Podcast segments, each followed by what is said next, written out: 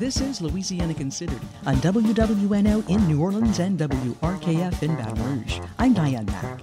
Just ahead on today's show, the Fab Five return to New Orleans for Queer Eye Season 8. We'll talk with one lucky Louisianan whose life was made better by this team of experts. And we catch up with Broadway actor Nick Cearley, who takes a job working in Barbra Streisand's basement shopping mall in the comedy Buyer and Cellar. But first, one of the world's largest human rights organizations published an extensive report documenting the effects of pollution on some people living in Louisiana's chemical corridor, often referred to as Cancer Alley. The 98 page report makes bold recommendations, calling on the state to be more protective of health and asking federal regulators to pause operations of facilities that endanger nearby residents. Antonia Juhasz, a senior researcher on fossil fuels for Human Rights Watch, led the investigation and compiled the report. She sat down with the Coastal Desk Halle Parker for more. Antonia, let's start out by talking about what's in this 98 page report. I know you traveled around Louisiana for a year. What were some of your top findings? The main findings are that there is an extreme human health and environmental crisis unfolding in Cancer Alley as a result of the pollution of the fossil fuel and petrochemical sector. We found that the worst polluter in the state is the fossil fuel and petrochemical industry. Then we found that those harms are disproportionately borne by the area's Black residents, with the worst polluting facilities concentrated in majority Black neighborhoods we're able to provide brand new research and brand new interviews conducted by researchers at Tulane University that documented for the first time in Louisiana the relationship between air pollution and adverse birth outcomes. So, low birth weight and preterm birth rates in the worst polluted areas were as much as three times the national average. I've reported on fossil fuels and petrochemicals throughout the world, there is this a growing body of research on the harms on maternal reproductive and newborn health. But there's not enough of it, it's not well enough known, and it's certainly not getting to the people who are being harmed or their care providers. So women do not know about these risks.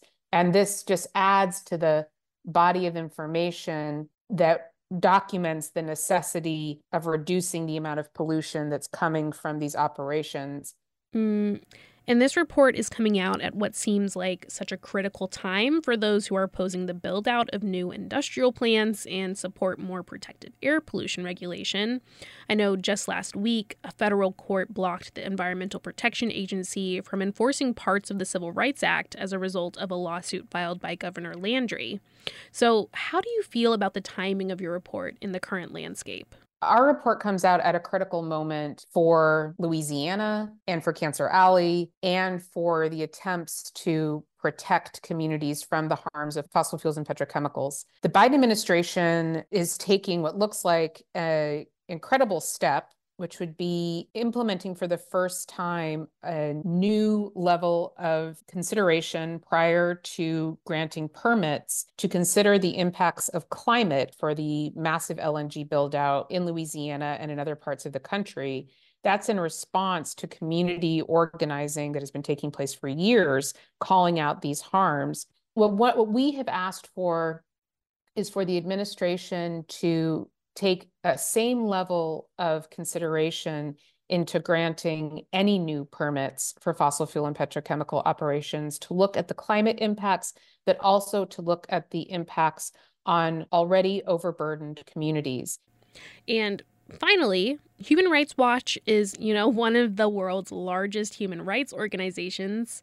What impact do you hope the report has? I think Human Rights Watch has the ability to elevate the concerns that have already been articulated by local community residents and researchers for many decades, but to help bring it onto an international human rights stage and to hopefully bring our extremely well known and regarded research and advocacy skills to the table. There is definitely a, a, profound track record of Human Rights Watch being able to share its detailed investigations and research with policymakers and having that research result in policy change. And that is, again, because of the rigor um, of our research and because of the track record of our organization of bringing sound recommendations grounded in local need. So we expect that the federal government and the state government take our recommendations into account and should hopefully act on them. Antonia Juhasz is a senior researcher for the Human Rights Watch. From WWNO in New Orleans and WRKF in Baton Rouge, you're listening to Louisiana Considered. I'm Diane Mack.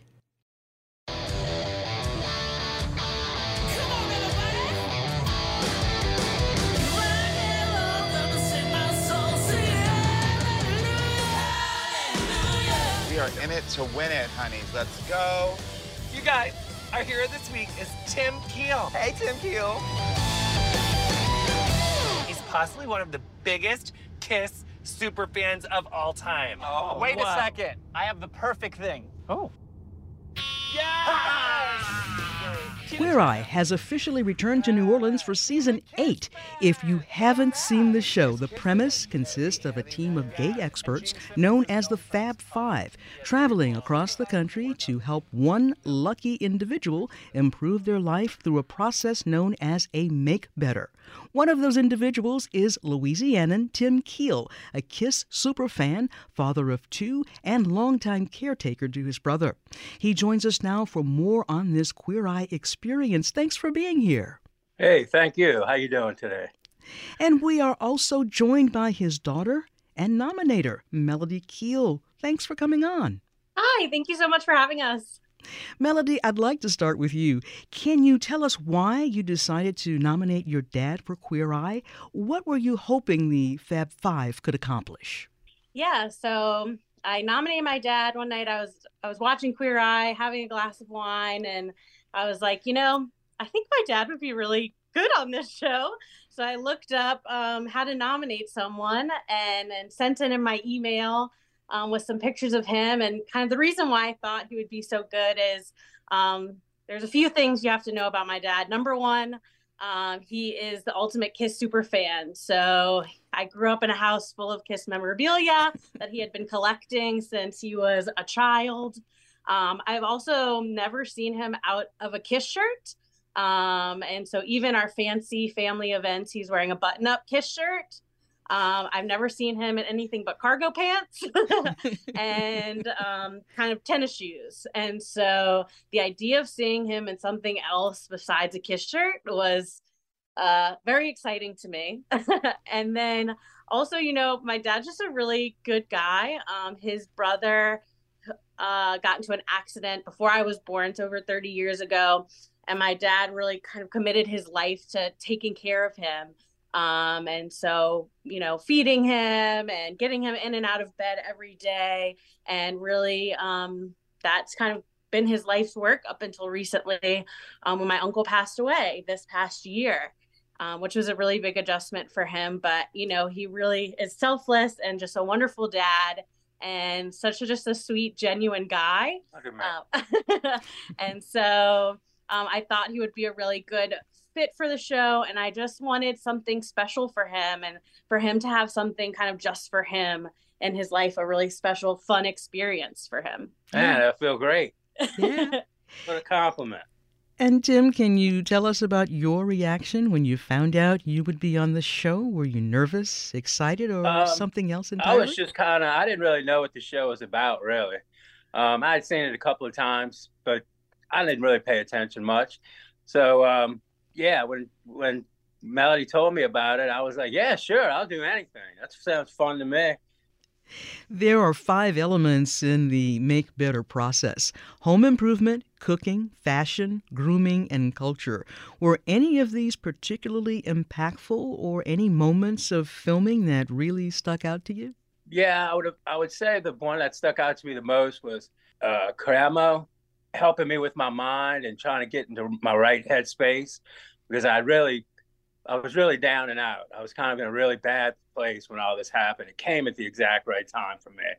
And so working on my head and thinking about which way I have to go in life and all, he really did help me with that one. So that really did stand out. I figured that was my the place where I had to start. Um, and once I got my head straight, then I could think about my house and my my clothes and you know just get my life straight. And Melody, what was it like for you to watch your dad go through this process? absolutely insane.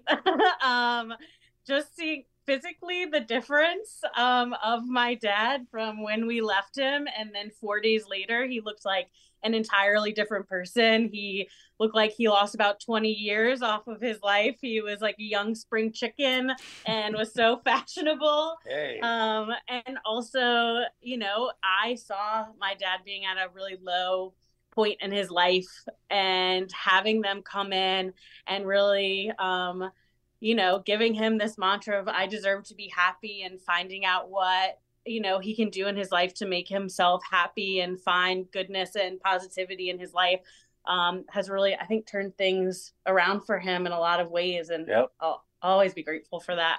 yeah, it helped me out a lot. We are speaking with Tim Keel, the star of a new episode of Queer Eye, and his daughter and nominator, Melody. Tim, part of your story is the story of your brother. Tell us a little bit about him and your relationship with him and how that really impacted the course of your life. Um, well, he got in an accident and he was brain damaged. He had a closed head injury. He was paralyzed on his left side. I, I just couldn't see him sitting in a home or sitting in a hospital somewhere. So my mom and I just had to get him home. And so once we got him home, it was just a constant care. You know, he had to be taken care of 24 hours a day. So my mom and I just we we got together and we did what we had to do to make sure he was comfortable. You know, he was a good guy growing up. He he helped me out a lot, and uh, I thought he deserved it. It's family. I don't know. You know, I, I just had to take care of him. Yeah. So I just did it, and I kept on doing it, rolling, rolling, rolling. Next thing you know, 20 years passed, 30 years passed, and I was still going, and it just became a part of my life I didn't even think about it anymore. And people would tell me, man, what are you doing? What are you doing? I'm like, man, take care of my brother.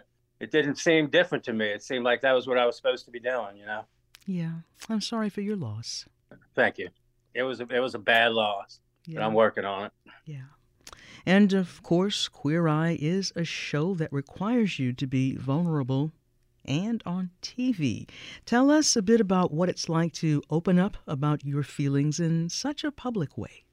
Well, they make you feel so comfortable that you kind of feel like they're not even there after a while. You kind of forget it's all going on, and you just start opening up.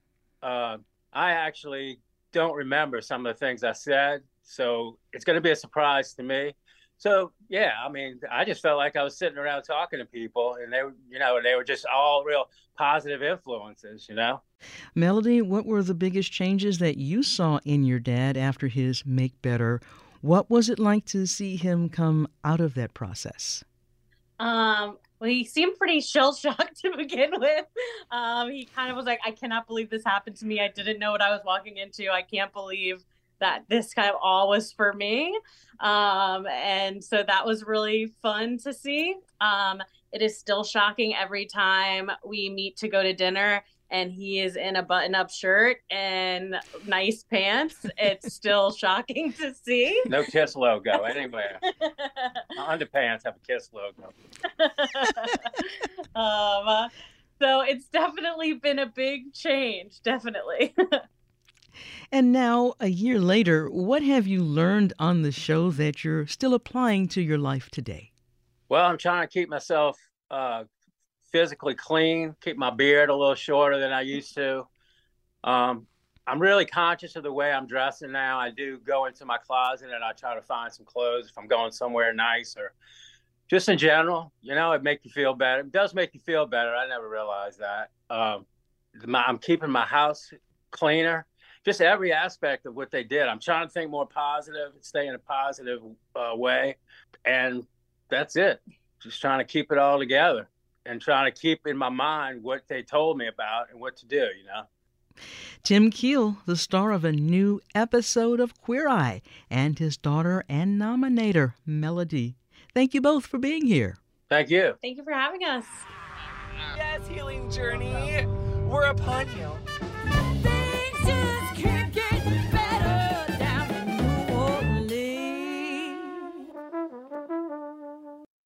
From WWNO in New Orleans and WRKF in Baton Rouge, you're listening to Louisiana Considered. I'm Diane Mack.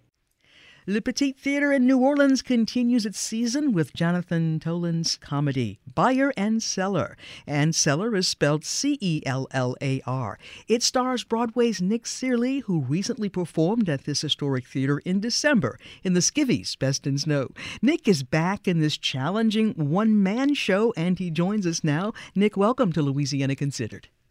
Thank you so much. Nice to be back. Let's set the stage. You play a struggling actor. Tell us about your character. Who is he and what is his dilemma? okay, so I play the I play six roles in the show, but the main character is named Alex Moore, and the show is based on real life, which is in 2010 Barbra Streisand wrote a coffee table book called My Passion for Design, and it is all about her estate, specifically the shopping mall that she built in her basement of her Malibu home. That is real. That is not made up. She Yeah. built a shopping mall in her basement where she keeps all of her old things like dresses and a doll collection. There's a frozen yogurt um, sweet shop.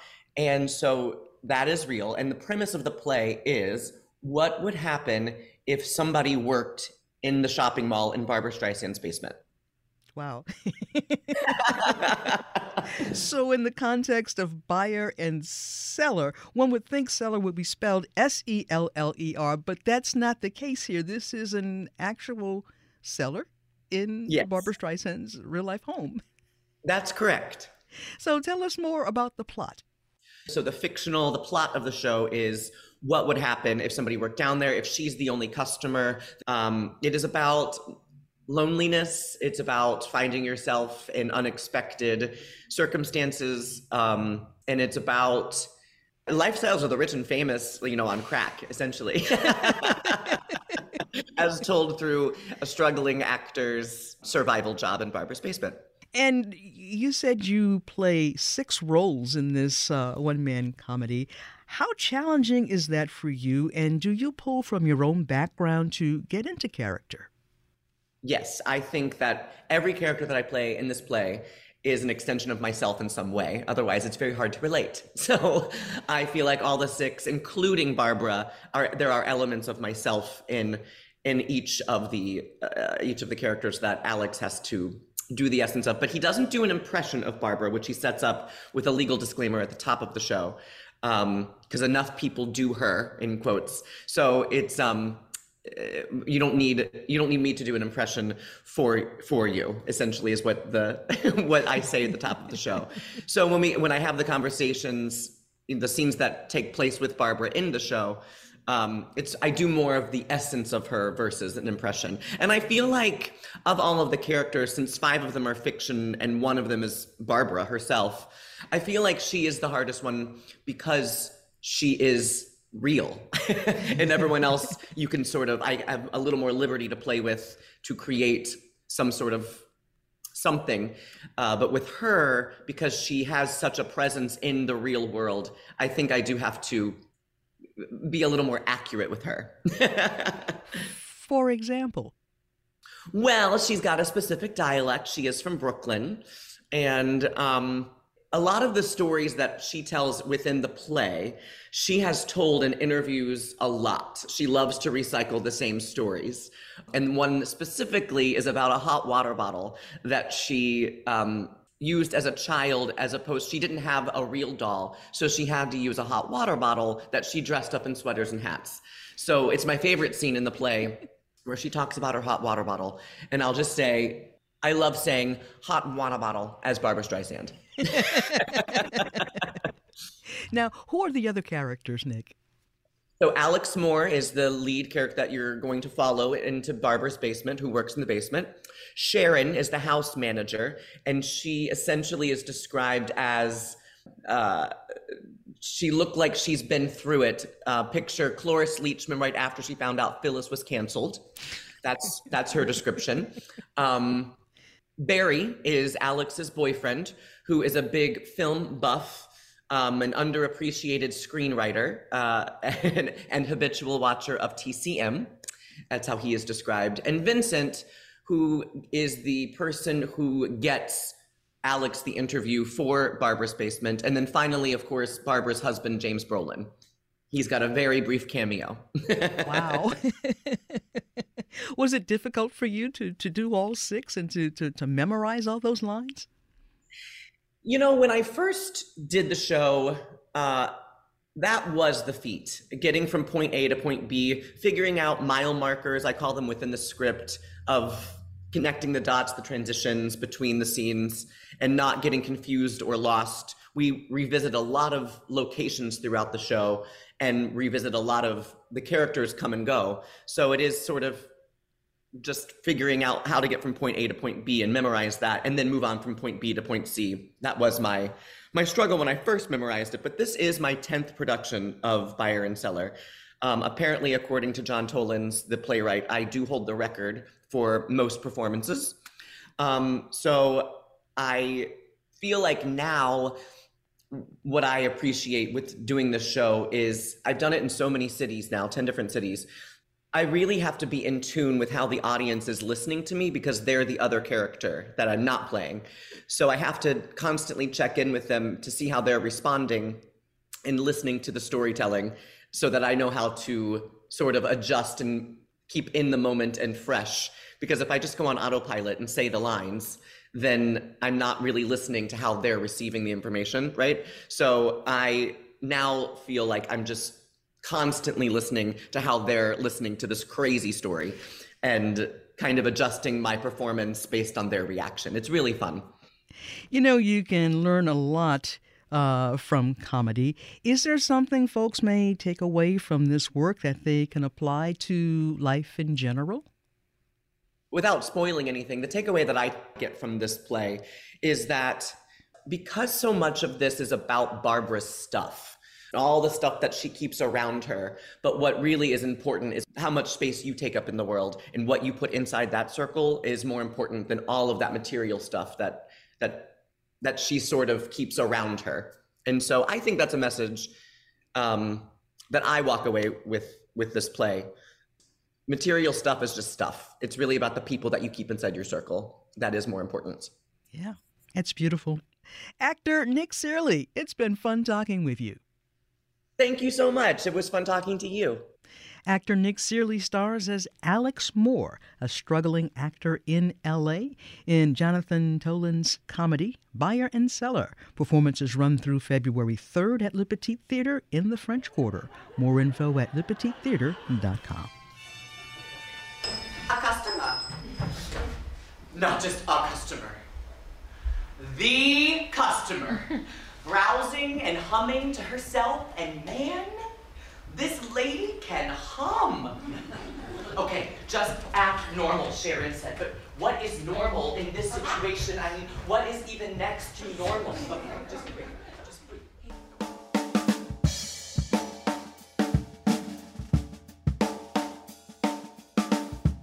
From WWNO in New Orleans and WRKF in Baton Rouge, you've been listening to Louisiana Considered. I'm Diane Mack. Thanks to our guest, a senior researcher on fossil fuels for Human Rights Watch, Antonia Juhasz. Guest on season 8 of Queer Eye, Melody and Tim Keel. And from Le Petit's Theater's production of Buyer and Cellar, Broadway actor Nick Cearley. Our managing producer is Alana Schreiber, and our assistant producer is Aubry Procell. Our engineer is Garrett Pittman. You can listen to Louisiana Considered Monday through Friday at noon and 7 p.m. It's available on Spotify, Google Play, and wherever you get your podcast. Major support for Louisiana Considered provided by Rouse's Markets, a Louisiana shopping experience, with additional support from Louisiana Farm Bureau Federation.